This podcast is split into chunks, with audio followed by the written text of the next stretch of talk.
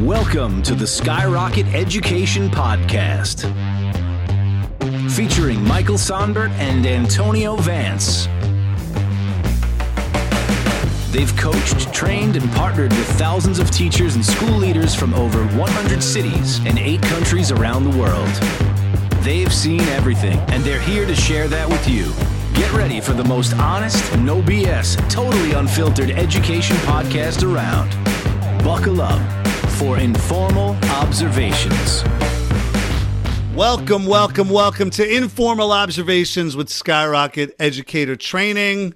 I'm Michael Sonbert, the founder of Skyrocket. Here, as always, with our Chief Schools Officer, the good doctor, Dr. Antonio Vance. Antonio, how you doing today? Doing good, Michael. It feels like it's been forever, man, since we've been together. But It has been. It has been forever, and I know you're excited. You're heading. You're heading on a vacation in uh what 20, 28 hours or something like that. Yeah, spring break. Woo! Time to get wild. Getting wild. All right, just keep your mask on wherever you go. Aye, aye, absolutely, absolutely. I'm seeing these videos of people partying at spring break like it's not a pandemic. It's making me nervous that we're going to be inside for more months. I know, man. No, I'll, I'll definitely take all precautions, man. Listen, uh, we're gonna. I'm psyched for tonight. I actually think we might get. We're gonna piss some people off in tonight's episode. You are aware of this, right? Well, I'm sure we've already pissed some people off, but I think disproportionately today maybe a little more. Yeah. We, we are going to talk. Well, we're not pissing everybody off. We just found out we are getting new listeners. Uh, you know, we've gone international, and I think we've had France and uh, listeners from France and listeners from Japan. We've actually found out maybe Denmark was. Uh, we definitely have Denmark, but I'm not sure if we shared this on a recent. Um, on a recent uh, episode, but we have uh, the UK now, which makes sense. Our last guest was from England, uh, but we also have India. We have listeners from India. Um, or somewhere else that was uh, that was uh, I think Ireland as well. Um, somewhere else that was a little bit um, that surprised me because we haven't um, we haven't we haven't had any guests from there, and we certainly haven't talked about education there. Maybe I don't know. Maybe it was like Czechoslovakia or something like that. I'll check back with with uh, with Meredith, who runs lead on this stuff. But we are officially going international, man. So we, we, we may be pissing people off on a on a on a weekly basis or however often these things come out. But we certainly have some new folks checking in. Maybe they only check out check us out once and we piss them off, and so then they leave. But we'll see what we'll see what happens. We are going to tonight. We're going to talk about something called that we call the equity hypocrisy in education and equity and DEI. These are these these terms that everybody in education is using. Uh, we are going to talk about tonight how it is often a major hypocrisy because folks' actions do not uh, match their words. But before we get there, Antonio, we're going to start with three questions for you. First one, always random, something a little fun. What is your favorite cuisine? If you could choose any cuisine to eat, what would it be? Oh, mm, that's an easy one. Oh, finally, nothing that's going to get me in trouble. Um, I am. I love like anything that's you know Spanish, uh, like a you know a taco, an empanada, um, with a margarita. Um, yeah, I, I, definitely think in a former life, um, I was either in Mexico, Cuba, Spain, one of those. well, you're going to be in Mexico in a couple days, and so Yeah. it's perfect. Uh, it's probably top of mind. I am, uh, and you and I actually. There's you said uh, empanada, uh, empanada, although you're probably going to make fun of my pronunciation there. Uh, say, wait, how do you say it? empanada. Empanada. We used to go to a place in uh, in New York called Empanada Mamas. Oh yeah. Um, and we used to go there and we would brainstorm about skyrocket collaboration and how we were going to work together. This is when you were working somewhere else. So that, that has good memories for me. And great margaritas. Great margaritas as well. Um, I am a Cajun food fan. Uh, I will eat anything Cajun, uh, jambalaya, uh, gumbo. Um, I like uh, the red beans and rice. Um, the spicier, the better. Um, uh, what's the uh, crawfish etouffee? The spicier, the better. I like my food where um, I, it has to have flavor. So I'm not into like, I know people eat like ghost peppers and they like they yeah. their noses run and their eyes water, but I've tried that. It doesn't. I don't think it's that flavorful. But maybe I was just getting crushed by the heat. But I love I love heat in my food and uh, and I love the textures and the uh, and the flavors in Cajun food. So, go ahead. How people can eat food that is so hot that you can't enjoy the food because your mouth is on fire. You don't taste the food. Yeah, um, I think that I like the. I like the um, kind of the ritual of it. I think that not if it's too hot where you can't enjoy it. I agree. I go to a place. I love a place in, in Philly called Han Dynasty, which um, is probably my favorite restaurant in the country. But um, but sometimes we'll get the spice level at 10, which is the highest it can go. And that is like, ooh, I don't know if I'm enjoying this as much as I'm just like t- surviving it. Um, but uh, most Cajun food, at least the, the stuff that I've had, is like the heat is. Uh, it, it enhances the food. It's not. Um, I've certainly had stuff that makes you makes you want to like curl over and fall on the ground. Um, but uh, but uh, yeah, I mean, if it's too too hot, it's hard to enjoy.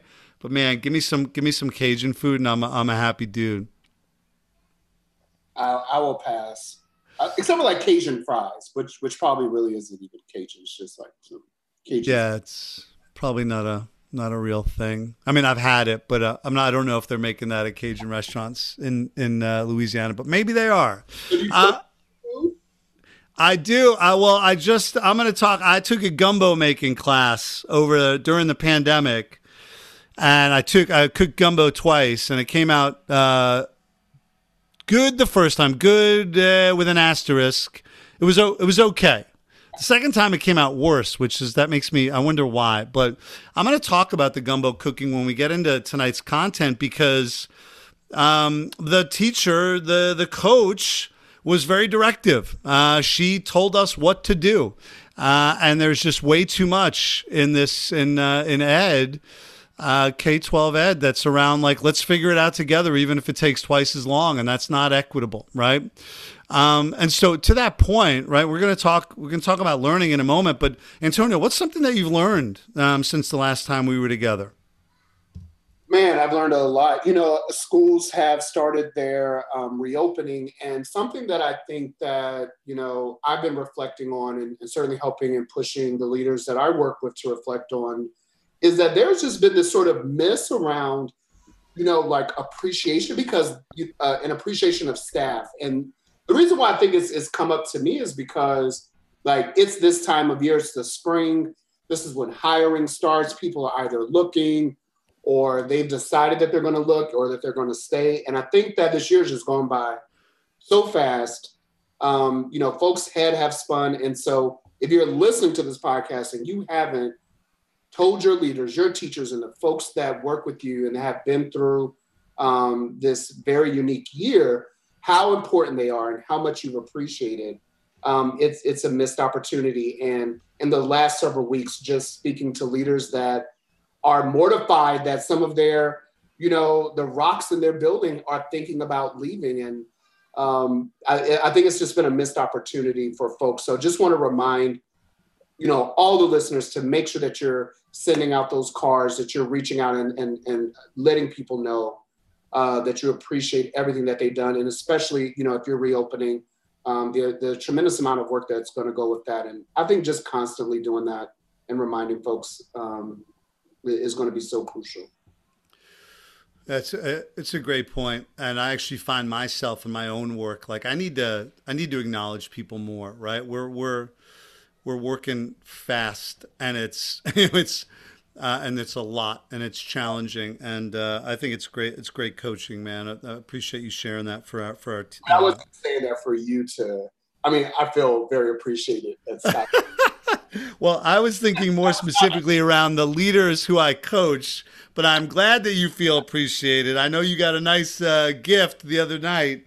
Um, after uh, after you had a major win, and um, I'm excited that you feel appreciated. Um, but I was thinking more specifically around people that I that I coach. But I, I think you know, you're learning, and mine's mine's short, but man, whenever I don't call bullshit on something that deserves to have bullshit called on it, I always regret it. I regret it. I think about it all weekend, and sometimes my approach could be softer and should be softer, and I get it. Uh, but but whenever I don't call BS, I, I think about it all weekend, and it makes me feel it makes me feel terrible, like I've somehow failed, and that I, I just the, the, the, this work is hard, and so I, we shouldn't do it negatively, and we should never make people feel like they're not working as hard as as hard as possible because we know I know folks are, but man, um, when stuff comes across my, my my desk or or I have a meeting with someone and I I let something go, um, it, it, it bugs me, um, and I'm just I'm gonna even do more around just calling calling bullshit when I see it. Um, and uh, I know it's not not everyone's going to love that, but I ultimately think it's what what we need to do um, to to say like, hey, we're we're who's serious about this work and who's not. Uh, who's serious about this partnership? Who's not? And the folks who are not, um, see ya. And the folks who are, let's let's let's go. Let's let's go. Let's let's walk to the ends of the earth together. Um, Vance, what uh what and, and you can tell I, I, can't wait to get to our conversation tonight. We're we're actually we never do this. The topics are bleeding into our our three question intro. What'd you say? Everything's just sort of like cohesively. It's it's all it's all bleeding in because I'm I've been thinking about this so much. So I'm gonna I want to hit I want to hit you with this. What if anything are you drinking? And then we're gonna talk the equity hypocrisy. Oh, absolutely. You know, um, the last few episodes we've been kind of skipping out. I think I had a, a drink with uh, with John.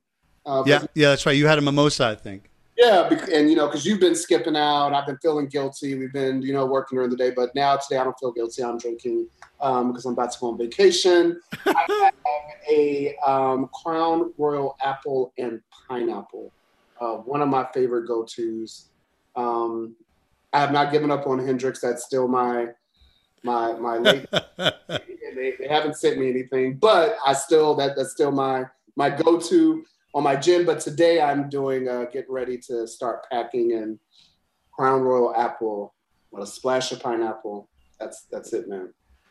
That sounds so good. Uh, I am on day 51 of 75 hard, and so we are in the the uh, the third third or the final third, uh, and um, it's uh, interestingly the first time I did this, it got easier the, the longer it went. Um, I guess because it felt like, oh man, I'm really accomplishing something. And this time I'm just like, just I, I just want it to be over. I want it to be over. I'm like over it, if that makes sense. Like I am nailing everything. I am I am I am kicking butt in every way. I'm not even close to missing any workouts. There's I'm not cheating in any way, and I'm just like, man, I'd love to have a beer but I got I have 24 more days until uh, until I can have one. So I will I will join you then. We we know our first drink together is going to be Jägermeister. We're going to do some shots and uh, probably have a, a, a babbling incoherent yeah. uh, podcast that day. Oh, but yes, we should do it on the podcast day. Oh, that'll be great. Yeah, yeah, yeah. Let's do let's do that. Um, let let's talk, man. Let's let's shift gears, okay. and um, I want to I want to get a little serious for a moment because uh, there is a, a, a, a world, um, or in our, in our world of education, everybody's talking about equity. Everybody's talking about diversity, equity, and inclusion. Uh, folks are talking about race and, and class and, and gender uh, and, and on and on, right? Religion um, and, and, and, and, sexual orientation and, and on and on. And I want to be crystal clear here that we we believe uh, that these conversations are are needed and uh, important and warranted, and so much so that we partner with a group. If you all listened to episode uh, two, I believe it was, you heard us talk to, maybe it was episode three, you heard us talk to our friends from Liberated, uh, and we, we partner with them, and they provide diversity, equity, and inclusion training to our partners, both formally with us on uh, during um, our school leader academies, and then they partner with folks uh, outside of us, folks we don't even know, and then of course our partner schools. And so we believe that this is absolutely the right thing that schools should be talking about and engaging in and, and, and working on. And we think that in isolation, right, and here's where the equity hypocrisy comes in. If schools are only having the uh, having the, the, the two hour PD session a month, or reading the excerpt from from you know the the from from white people who teach in the hood, right? Or, or, or you know, why are all the black kids sitting sitting together in the cafeteria, right?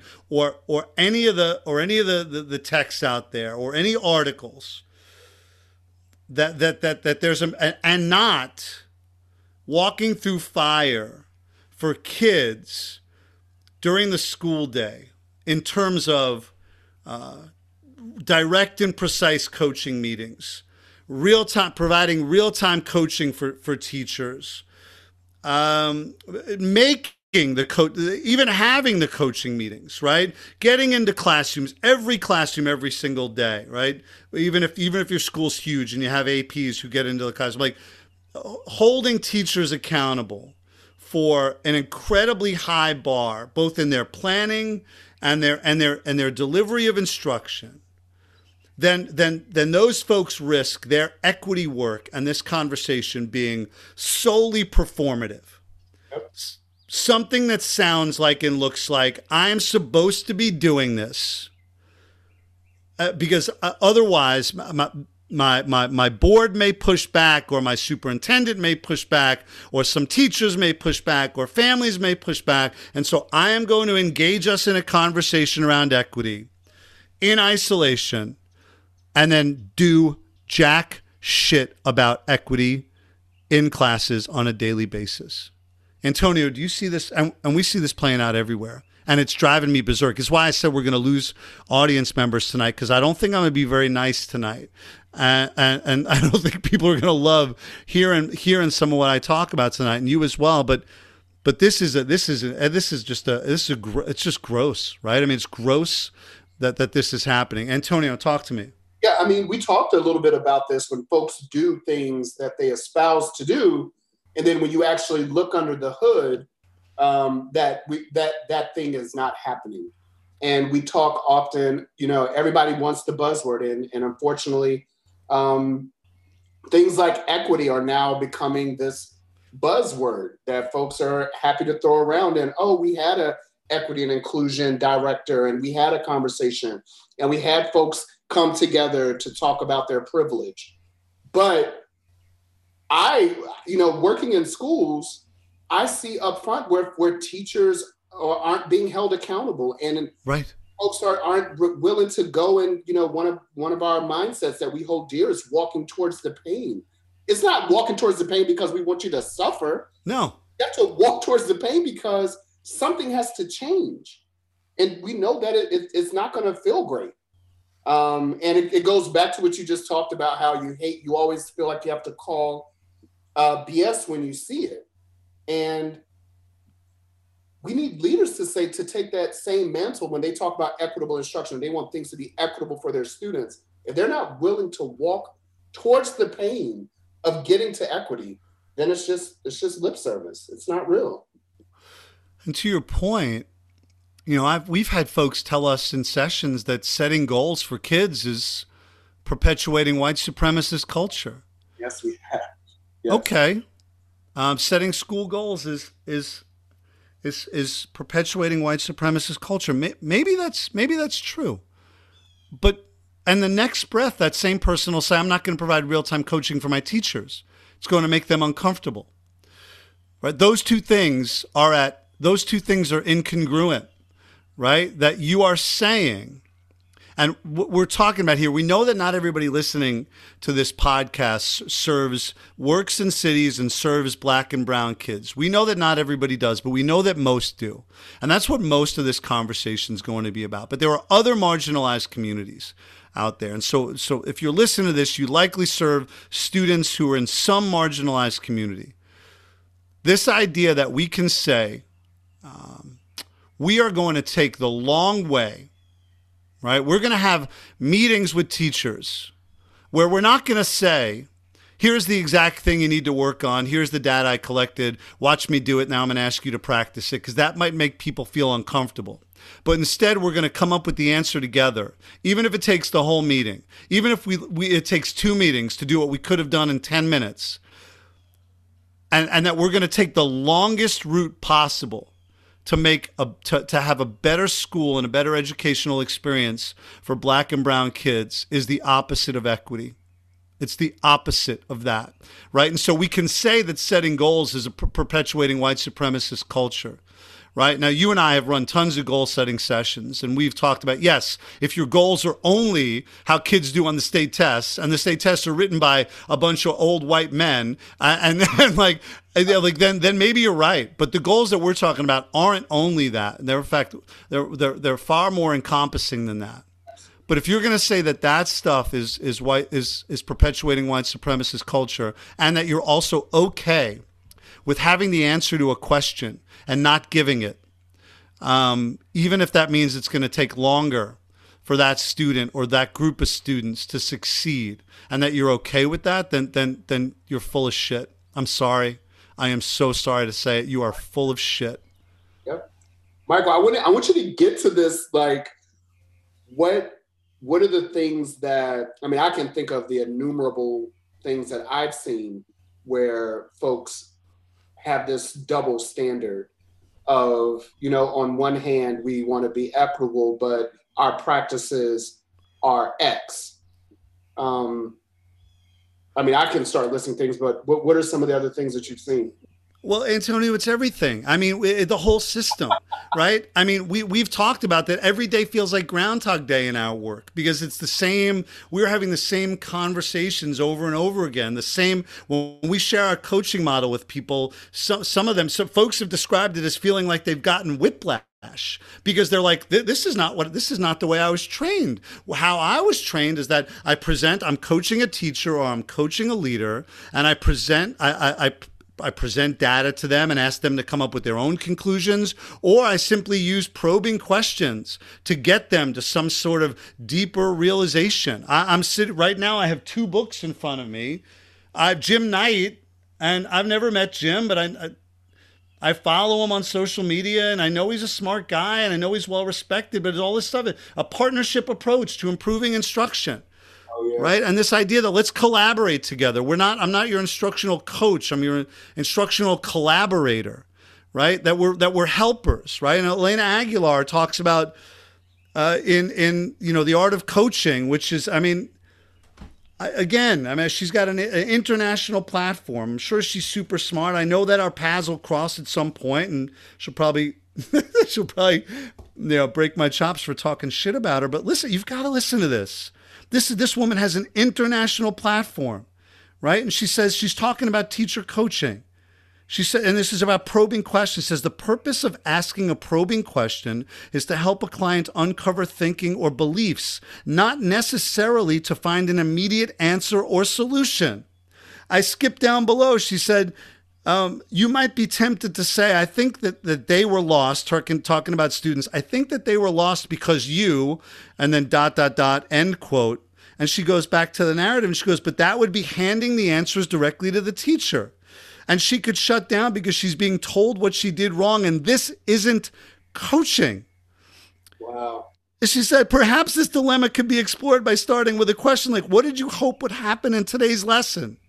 and then tell me ex- about what happened, what actually happened from your perspective, right? And and so I just don't I don't understand how we can say equity, equity, equity, and we're also going to take the longest route possible. That I have the answer. I know it. I'm the principal, or I'm the assistant principal of instruction, or I'm the I'm the instru- uh, I'm the instructional coach. I'm the chief academic officer. I'm the director of academics. The the, the DCI, whatever. There's there there are uh, 80 titles here, but I am the person who's been charged with making instruction in my building better or in my network better, and I'm not going to give the answers. I don't. I, I don't buy it, man. I don't buy it. And I, I think it's the opposite of equity to, to, to take the longest route possible. Yeah. Well, Michael, take a deep breath. I know you're getting getting hype over there. Listen, I am hype.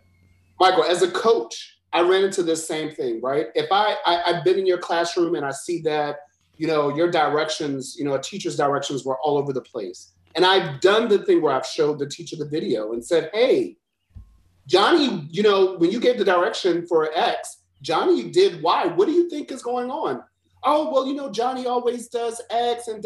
And so you spend half the, the, the coaching meeting using probing questions and this sort of like, you know, loop around um, around what the actual issue is instead of being direct. And I've certainly been there. I've I, have used probing questions um, and I've taken this collaborative approach to help build this rapport. And I think that's really the, the, the main part is that folks think that this is the way to build trust and rapport with their the, the person they're coaching. But I want to go back to the example that you gave before. Um, if if if Venus Williams wanted to like teach me how to like serve a ball, I am not going to like collaboratively work with her. Can you imagine like right, right. how absurd that is? And I mean, I mean, it's a great example that we keep that that we we don't allow the respect of the, the expertise in the room to to to really to to to sound out, and it's a big miss. And, and it is it is a hypocrite. It is that, it is hypocrisy.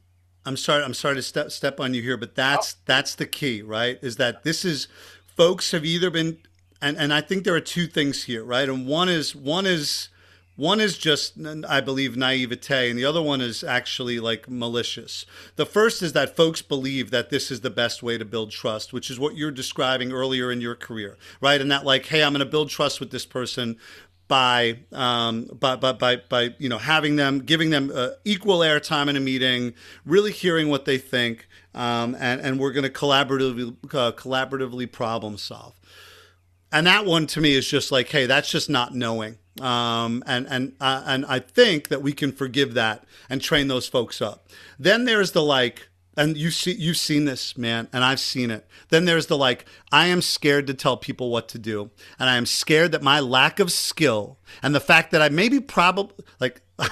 I probably shouldn't have this job anyway, right? I don't know how I even got promoted to this position, and I don't want people to find out. So I'm going to pretend that this is the best way to go about this, that I'm going to pretend that it makes sense to have the answer to a question and then and then but but hide the ball because I don't want to be found out for the fact that I don't actually have the answer to the question. And I am scared that people are going to be like hey actually, um, that doesn't seem like the right feedback. And I'm not sure why you even have your job. And that to me is more, that's more malicious. That's like, I know that this is terrible. Like, like me saying that, like, I think my pilot should fly drunk and with a blindfold on. Like, that is, it's that level of crazy. Like, I think the person cooking my food should sneeze into their hands and then and then prepare my food. It's so bonkers. It makes no sense. But it's this like, hey, I either don't know, which again, forgivable, let's train you up, or I, I actually I am too frightened to actually say the thing. I am worried about what the adults in my building are going to think about me. And so I'm going to pretend that I think this is the right approach, even though it so obviously doesn't lead to results.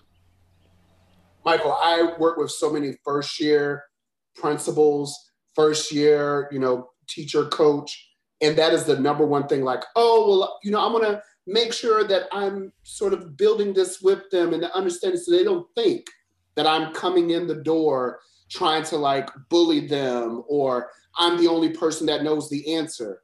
And it, it baffles me, right? Because if you have this role, you should be in this role because you do and you've you've experienced it and you know what good teaching looks like. You know what what, what that teacher should be doing. And i don't know if it's a confidence thing or i, I mean I, I, I work with lots of leaders that are in that in, in that position. And i mean you mentioned the word malicious um, but I, I the, the, the it's the impact the impact that it has in the end. It may not you may not intentionally mean for it to, to cause harm but in the end of the day, you're absolutely right. Like this impact causes, uh, and, and that that shying away from your own expertise or making these excuses um, actually has terrible impact. Well, I call it, and I agree with you, and I call it malicious because I, I wonder if these folks who are who are not uh, providing really clear and precise feedback for teachers and not saying things like, hey, um, you're not giving a time limit on your directions. Therefore, you know, you gave four directions in class or in the observation I saw, uh, took students an average of, of three minutes and, and 24 seconds to complete the task. I believe if you provide a time limit and then praise, uh, positively praise the students who are engaging, we can get those down to an average of one minute. You'll have an extra, you know, nine or 10 minutes uh, of instruction, uh, of instruction time. And that's what students need and deserve and that folks are avoiding conversations that sound like that. And I wonder if these folks would have the same bar for the for the people who teach their their own children. And now I know in some cases. Um, uh, leaders who with whom we work, their own kids go to the to, to their schools, which is which is great and cool. But but mostly they don't, um, and and mostly uh, mostly I don't have data on this. I hate saying mostly if I don't have data. Anecdotally, it feels like most of the people, at least with whom we work, who are working in urban schools, are white people who live and send their kids to schools in the suburbs, right? And and I'm not putting those folks down. I actually happen to be one of those folks. I wasn't always, but I am now. But I wonder if those folks who are saying like, "Well, I don't want to give real-time coaching to my teachers." And by the way, friends, if you don't know what real-time coaching it is, the act of a school leader providing coaching in the moment to a teacher when they see something versus sending an email a few days later. Now, there's a way to do this well. If this is done poorly, it's a disaster and it does it it, dis, it destroys trust. But if it's done well, use my example before. Antonio gives directions, doesn't provide a time limit. I'm coaching him. I hop in. I say, "Excuse me, Mr. Vance, can I can I pause for, uh, pause you all for one second? Can you provide students for a time limit for this activity?" Thank you, Mr. Sonbert. Students, let's take one minute on this, right? And that's how it's done well. And you have to norm on the language, norm on the what, like what do I actually providing coaching on, real time coaching on? You don't do it for everything you see. That makes teachers skittish. And so there's a right way to do this stuff. If you want to know, by the way, shameless plug, if you want to know the right ways, check out my book, Skyrocket Your Teacher Coaching, because I talk about this stuff in there. But I wonder if the same leader who's like, I don't give real time coaching to my teachers, it might make them feel uncomfortable, would be okay with their own children not getting the best education possible and finding out that their child's principal or instructional coach or AP or whomever was not going all in because they didn't want to feel uncomfortable. They didn't want to make the teacher feel uncomfortable. I don't buy that they'd be okay with that, which is where this equity hypocrisy comes in. I don't buy, and I'm, I'm generalizing here, but I don't buy that white people would be like, yep, it's cool if my kid loses their entire eighth grade year. It is cool. We see this in schools, right? We see this in schools. It is cool if my kid loses his entire eighth grade year because the teacher's not effective enough. Um, I get the principal like doesn't want to make them feel uncomfortable. I totally get that. I don't buy that that's a conversation that's happening in in suburban schools, but I know it's happening in urban schools, and I see it. Michael, we see it every single day. Right. it, it is apocryphal, and I don't I don't even know what to say. Like I'm I'm just the more I think about it, the more stunned I'm I am because um, it would not be tolerated. Um, and just the and I think about the conversations that I have with leaders, and I have said to to leaders before, you know, would this would you tolerate this if your child was here? Right. right. Said, Absolutely not. Right. Right. And it's it's not a hidden sort of uh, a hidden thing. Um, how do we fix this? How do we think more about this? I mean, I'm I'm stunned. Uh, well, I just want to I want to make a distinction here because I want to make sure people are hearing us very clearly. Um, there are lots of leaders listening to this, and there are lots of leaders with whom we work who are walking through fire every single day for kids and families and their staff, and their schools are still struggling mightily. Um, we're not talking about you all here. And by the way, we know that like you all can grow, we can grow, everybody who does this work can grow and get better. But we're not talking about you here. We're talking about the folks who know the answer. Right? We're talking about folks who are unwilling to do the stuff that you all are doing, which is to walk. You know, we, have all walked. Antonio, we've talked about this in trainings that every single person in every single one of our trainings has walked into a classroom where the teacher was drowning, drowning where kids were getting there was nothing positive happening in that classroom in that period um, and the teacher needed help and we've all every single one of us has walked out, right? Walked out. Um, and the the key is that you're like, I almost didn't even have like you obviously in some schools you can't attend to every single fire. And maybe that teacher whose class you've walked out of is markedly better than they were last week and it actually looks like a semblance of instruction some semblance of instruction. And so you've walked out because there's another fire down the hall that you need to get to. But if folks are walking out of that classroom because they just they don't have it in them in that moment to help to, to provide that coaching right then, to reset the room, to build that teacher up, man, that that's the that's not equity, man. It's just not. That's and so then I don't want to hear about the like, oh, we've got to like now read this article, right? About like examining our own biases. Like, yeah, cool, I guess, but you all don't practice what you preach, yeah. right? Like, how is that equity? How is that equity? And you know, Michael, a lot of folks are also using, you know, whatever systems are built into their school. I think about um, Aguilar's, you know, book, and like folks, some folks have adopted this as as their, you know, go to. I mean, there's um, the the even the structure that's outlined in, you know, leverage leadership, um, which lots of schools um, use and, and ascribe to that talk right. about that that you know some of the stuff that you're talking about, which is like literally quote unquote like what you said, hiding the ball from teachers and getting them to a place um, where where they are. And so uh, that that's also an excuse that you know we we work to to break down um, that, that you know what there is a place where probing is appropriate. Right. Yes. Right. Um, but for, for your teacher that you just went into the room and you know the answer, or you're even if, if, if it's live coaching and if it's you know real time um, feedback in, in, the moment, or if it's in a in a coaching session, you know the answer um, you, you have to be equitable and, and, and really think about what you would do for your for your own and for yourself. Yeah, I, I uh, uh, the, the idea of probing questions. You should probe if you don't if you actually don't have the answer. Um, and by the way, if you're working with an expert teacher, um, which this is an important distinction because a lot of people, a lot of teachers are pegged as experts because they're able to get their kids to sit down and be quiet.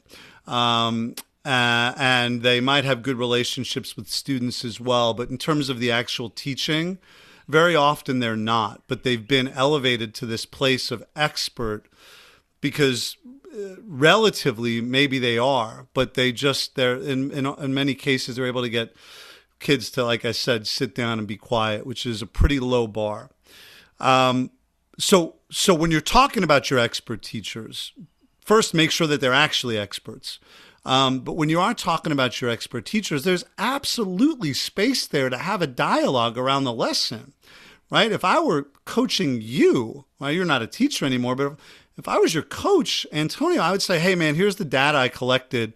Let's talk about some some next steps here." But I would know that I'd be talking to somebody that absolutely can can engage in this conversation on this level. And by the way, I'd also say, hey, I actually if we weren't getting there, I would feel confident saying, hey, listen, I just want to pause this conversation. We are not getting to the resolution, uh, to a clear resolution here. I have an idea that I think is going to get us there faster. I want to, I want to talk to you about that.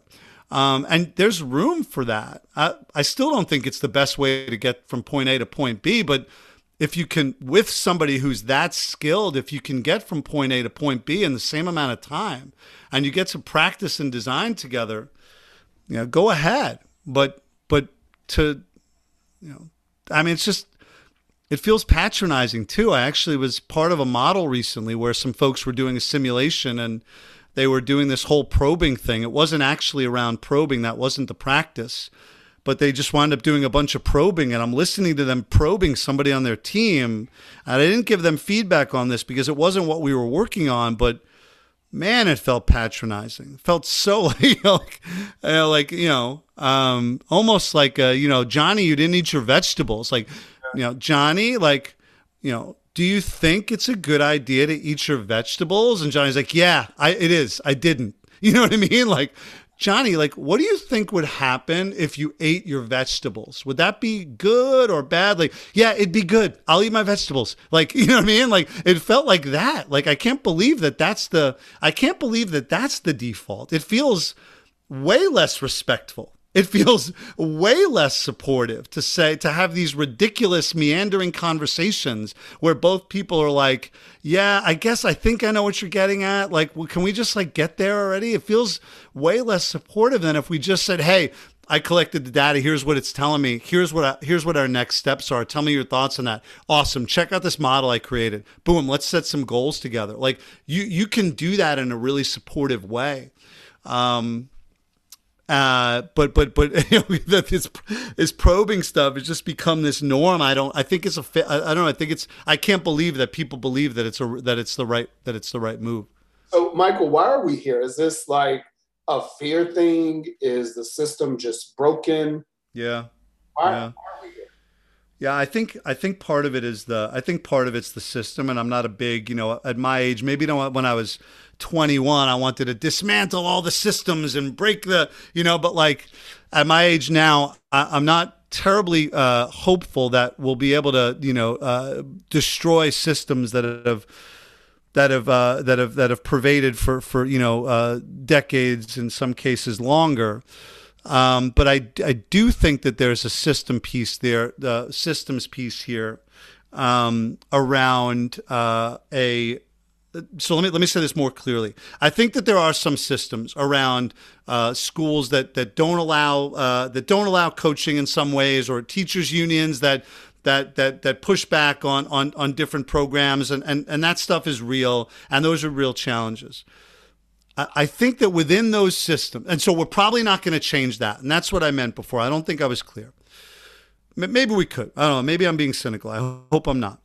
Um, hope I'm being more, more of a realist. Where I think we can change these systems is for folks on the micro level to start to have success using strategies that that that actually create change that that that allow for change, that allow that, that that allow for skill being built. We talk about empowering teachers. You want to know how to empower teachers? Make them really effective at their jobs. Don't have meandering conversations and they don't get any better at all. And and and they're, they're, they're struggling this even if they're not even if their classroom's not not chaotic, right? But they are still struggling to plan in May and, and with the same stuff that they were struggling on in September because we didn't just say what the thing is. And I believe that we can change that system, right? Through through those through those micro conversations. Sure, it'd be great if entire districts said, "Hey, you know, all of our 200 schools are going to adopt this really directive coaching model."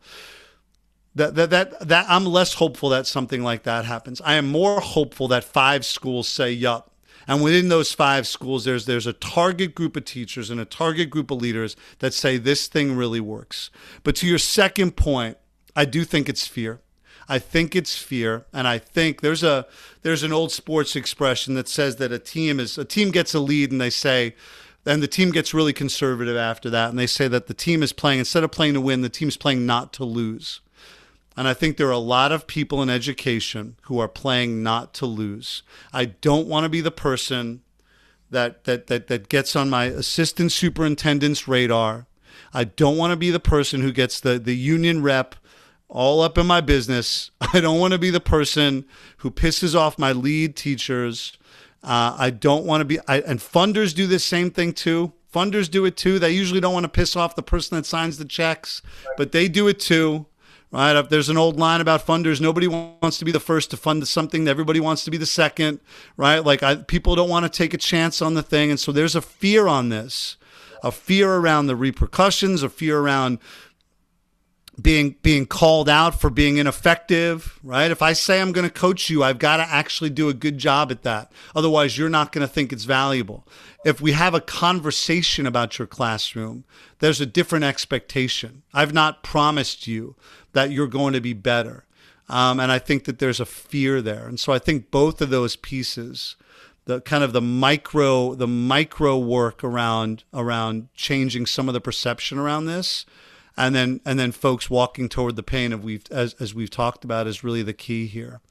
Michael, you know when I when I talk to leaders about this, um, they often tell me Um, oh, you're taking away uh, teacher autonomy.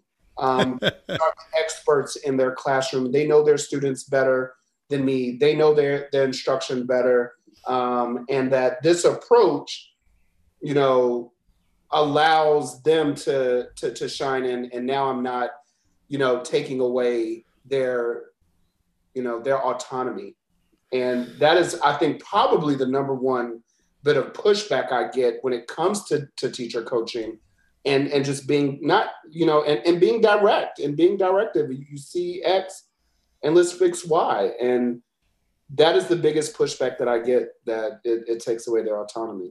Yeah, you know, um, Patrick Lencioni, who wrote the book The Advantage, uh, he says that when folks, I'm paraphrasing here, but he says that when folks um, when folks say they don't want to give tough feedback because they don't want it to they don't want a person the person receiving the feedback to feel a certain way what they're actually uh, what they're what's actually true is that they don't want to feel a certain way based on that person's response to the feedback i don't believe that this is an authentic narrative i don't i don't think it's true I, I don't think that school leaders wake up in the morning and think, I have got to create an autonomous environment for my for my teachers. There's nothing more important than teacher autonomy. I think that it is a backdoor default to allow them to ha- to, to allow them to espouse that they care about a thing while while actually um, while actually being afraid to to just to just name the thing as you said hey friends x isn't good enough. We we and, and we're going to do y about it. There's a there's a cool video that's going around on uh, on social media of a um, uh, you know what? I'm not sure if it's a rugby team or a soccer team um, but it's, it's they're somewhere over in europe and it's at halftime of a game that they're losing. And it's not one-on-one but it's whole group. And the coach is not he's not screaming he's not ranting He's very measured, but his coaching is like, hey, and his accent's very thick, so I had to listen to it multiple times to catch a lot of it. But is is is like, hey, we are not doing X and Y and Z. We need to get out there and do X and Y and Z. And this is the conversation, right? This is the thing. And his whole team is nodding their heads and agreeing because this leader has decided, or this leader, uh, this coach has defined what success looks like here. And once we've defined what success looks like, it's bonkers to not tell people right. that they're not meeting the bar, right? It's, it's, it's it's this it's the it's the pilot who's it's the pilot who who who lands sideways on the runway. It's the runway's long ways.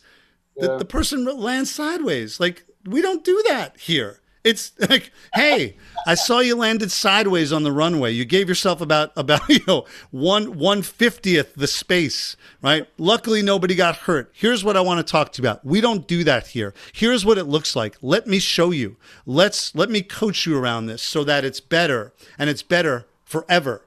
Um, and it's and, and and and and we don't have to talk about it again we've talked about this, you know, so much and and the other things because in no other careers in, in either coaching or in, in, in their actual execution of their work, is this much leverage given to things that are so more? And I think education and, and, and teaching is just as important um, as any other high reliability organization, yeah. like operating room or like a control tower in an airport. I think a classroom in a school is just as important. And when doctors are getting coached, they don't say like, "Hey, well, what do you, what, what, what which, which vein do you think we should cut, or what ligament do you think we should would do? Like, no, there's this is the best practice. This is the best way to fix it. You don't. You just said it. Like, you don't get on your plane and say, "Hey, uh, Captain, can we get to Miami by you know going X? And can we actually like go at thirty eight thousand feet? I think that that actually feels a little bit better to me, right? We don't we, like pilots don't do that even when they're coached, right? You push right. the button, sorry, you right. need X, right? Right. And I, I know we've talked about that before, and I hope that the message is getting through that that doesn't take away the the the, the autonomy of the teacher to be able to be creative and put their voice um, in, into their teaching. But the best practices to get them better, that lies on the expert, which is the school leader, the coach, um, the you know whatever that role is. That is is responsible for making that person better. That lies with you, and that fear um, that holds them from doing that. I mean, I'm going to go back to what you said. Then maybe this that isn't the role for you. If you're afraid to give the person that's supposed to be that, that you're supposed to be getting better, if you are afraid to do that, if you're afraid to walk to that classroom, if you're afraid to have that conversation and and not hide the ball behind your back, but say, "Here's the ball," then maybe this isn't the role for you. Maybe that's not what you're supposed to do. And it's funny you say that because folks won't admit that they're afraid because it's unattractive, right? I've had so many, you know, one of the things we talk about when we're coaching folks is don't ever like ascribe like a character trait to a person, right? Don't ever say like, oh, you know, you seemed scared in that meeting or frustrated, right? Don't because even if folks are, they'll never admit it. And so folks will never admit that they're afraid because they think it's unattractive. I actually think the opposite. I think that folks would have much greater, uh, much greater, um, you know, uh, progress here and much greater uh, ability to make change if they actually named the thing right? I am i am uncomfortable. Even if it sounds like i'm uncomfortable coaching my, my lower school teachers. They've been here they've been here 10 years longer than me. And and and i am i they give me sideways looks when i go down there. Um, and and and you know i um you know i in pds i don't feel like i have their full attention. Folks would get would go further uh, if they if they did it if they did admit that. But I, think you make a really uh, really important point um, is around the expertise piece, and and and that's that's the that's the key here. Like you, you school leaders have to define what success looks like in, in every single area of their school. You, you're going to miss stuff. It's going to happen, and when you miss it, you've got to you've got to name it and say, hey. Um, we, we, didn't define what this looks like when done well. Um, we've got to define it. Um, and then and then we're gonna we're gonna hold people accountable to it. Um, and and then one, once folks are the and, and the same thing with instruction. What does instruction look like in this building? In, in the same way, right? That in the, with the same level of clarity that you would tell somebody where the where the bathroom is, right? Like like if I if I started working in your building, Vance, and, and it was day one, and I I had to use the bathroom and I asked you, you wouldn't say to me, well, you know, Michael, you've worked in a lot of different buildings before. Based on what you know about bathrooms and buildings, where do you think the bathroom in this building is? That would be an insane conversation. Uh, no, what you would do is you would say, Oh, great, uh, Michael. Thanks. It's uh, you're, you're going to walk down about about 25 feet. You're going to make a left right there under that uh, under that ent- uh, enter sign, and then you're going to make your first right. And there's the men's room with that level of precision. Anything different would be insane. And it's that level of precision that school leaders should bring, or at least try to bring to instruction. And once they do, they then get to be the experts who say, even if I'm not a chemistry expert like you were or are, you know, we're not going to school leaders are not going to be experts at everything from from from phonics to physics but they can be experts at their own instructional expectations or whatever framework they use. And once they are they've got to provide really precise clear uh, feedback to teachers around where they are meeting those expectations and where they're not. And and and and it's your Serena Williams point right? Like if Serena Williams was coaching me, I would not be, I'd be like, oh, got it. This is Serena Williams. She's, she's the best of the best. Now, now maybe every school leader is not going to be Serena, but they can be a tennis pro or they could be somebody who's on the amateur tour, right? And like, I'm not as good as them. And, and they can then coach me up to be, to be as good as they are around, around this thing. Because there's no, right? And I'm sorry, I'm, I'm dominating the, the airspace on this one, but let me let me just finish this point. There's no evidence. There's a guy named Bruce Tulgan who wrote a really great book called "It's Okay to Be the Be the Boss," which we've talked about before. He wrote a less good book called "The 27 Mistakes That All Managers Make," or that most managers make. It's uh, it's not as good. It's uh, scattered and and uh, and hard to follow, and um, it's not nearly as precise as the first one or I don't know if it's okay to be the boss is the first one, but it's the first one I read. But he talks about in both books that there's zero evidence that people trying to figure things out on their own and failing leads to greater ability to problem solve. There's no evidence to, uh, around that, and that in fact, that folks get better at problem solving on their own when they are part of a problem solving process that is that is actually taught to them repeatedly so not the like, let's collaborate together and what do you think? A school leader the other day told me that he goes into meetings with five or six different action steps for a teacher, hoping that the teacher during their the probing questions part will land on one of them. And if the teacher does, you know, the the the, the leader like wipes the, the sweat from his brow and then they start to talk about this thing. But by then 20 minutes have gone by, meeting's almost over but but so that doesn't lead to, to that doesn't lead to greater ability to problem solve. But what does is the thing that we're talking about which says like hey antonio i was in your class.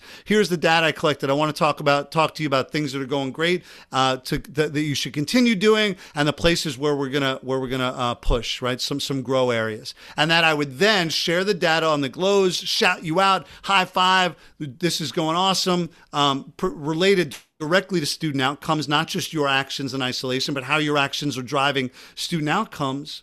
But then we would talk about the places where you need to do better, right? For kids. And I would name the place and I would show you the data and I would model it for you. And that the, the evidence suggests that you would get better at problem solving on your own, which is what a lot of leaders say they want teachers to be able to do by going through that process multiple times. And that pretty soon you'd be able to say, huh, yeah, I had about 50% of kids engaged during that part of the lesson. Let me think about why. Oh, my directions were unclear. Oh, I had about 40% of kids who were making progress toward mastering the content in that lesson. Let me think about why. Oh, my model wasn't precise enough, right? It was too long, it meandered, um, kids, like whatever it might be. And that folks would have a better opportunity to problem solve if you actually teach them how to do that by showing them what it looks like um, to provide really precise feedback and really precise action steps. I can't believe you've made it through this uh, podcast without your favorite quote from Brene Brown because it feels like that summarizes every single thing um, that we that we've talked about today. Um, uh, if you don't know the quote that Antonio is referring to, uh, Brene Brown says, "Clear is kind." Yeah.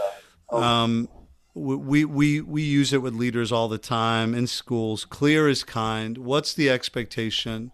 It's the kindest thing you can do. It's not micromanaging to provide people with really precise expectations and steps to get there. It's actually the kindest thing that we can do for them. And let's get back to this point, right? Like we can't say we are trying we care about equity while taking the longest route possible to, to teacher transformation, to, to, to school transformation, to student outcomes. We can't say it. It's it's it's nonsense. I'm sorry, friends. I'm pissing people off. You're pissing people off, Vance. Less so than me, by the way, but but still. That's fine. I mean, look, I just need we all need like our students deserve it. They deserve the leader um, that will go into the classroom the leader that will not hide things from their teachers and and tell them exactly what needs to be done. It is not taking away their autonomy. It is not taking away their creativity. Um, it is not anti-collaborative. Um, it is kind. Like That's that right. equitable. And until we can get folks to recognize that we're going to be just spinning our wheels in the mud. How's your uh, is your drink almost gone? Where are you, man? Gone, which is probably why I've slowed down. um, let's uh, let's end. This is the this is not the end of this conversation. Oh gosh. No. Um, this is this is what we're here for. Um, this is called informal observations for a reason. Sure, we're going to sometimes have people on and we're going to do shots of Jägermeister on an upcoming show, which I can't wait for. And we're going to have a lot of fun and make a lot of jokes. But th- th- there's, you know, one, one of my favorite lines is, uh, you know, don't take yourself too seriously, but take the thing you're doing um, as serious as the most serious thing in the world. Or don't treat yourself too seriously, but treat the thing you're doing as if it's the most serious thing in the world. And I think today, what you all got listening to this is the second thing there. Um, and we're unapologetic about that because we're going to continue to have these conversations and challenge people in this space uh, to to have to, to to really authentically make change for for for students and families and for staff, and not just talk about it. And so um, wherever you are in this progression, right? And I imagine there's some people listening to this who are feeling beat up at the end of this, and like that's a good thing, right? Like that's a good thing. Right? If you if you turn this off, and you won't be hearing this if you turned it off, but if you turned it off ten minutes in because you said, ah, you know, these guys just have a different approach than I do. Um, that's a that's a miss, right? If you're listening right now and you're like, "Hey, I don't do any of this stuff, and I'm feeling sick to my stomach because I preach uh, equity, and then I take the longest possible route to get from point A to point B," that's that's okay. Keep hanging with us. It's not okay that you're doing it. It's okay that you're acknowledging that you're doing it. Keep stay with us. Keep listening to these to these episodes. Reach out to us through email. Hop on a call with anybody. Not no charge. We'll hop on a call with anybody to talk through this stuff. Um, because it's just it just matters that much. And so um, on that note, we are going to call it here. It is almost spring break. We hope folks are having fun. We hope you're being safe. We hope you're drinking many margaritas. I'm going to be doing a lot of push ups. What'd you say, Vance? Clock starts now, as soon as this is over. The clock starts now. We appreciate you all tuning in for Skyrocket Educator Training for Antonio Vance. I am Michael Sonbert. Thanks for hanging with us and keep on rocking. You just listened to Informal Observations with Skyrocket Educator Training.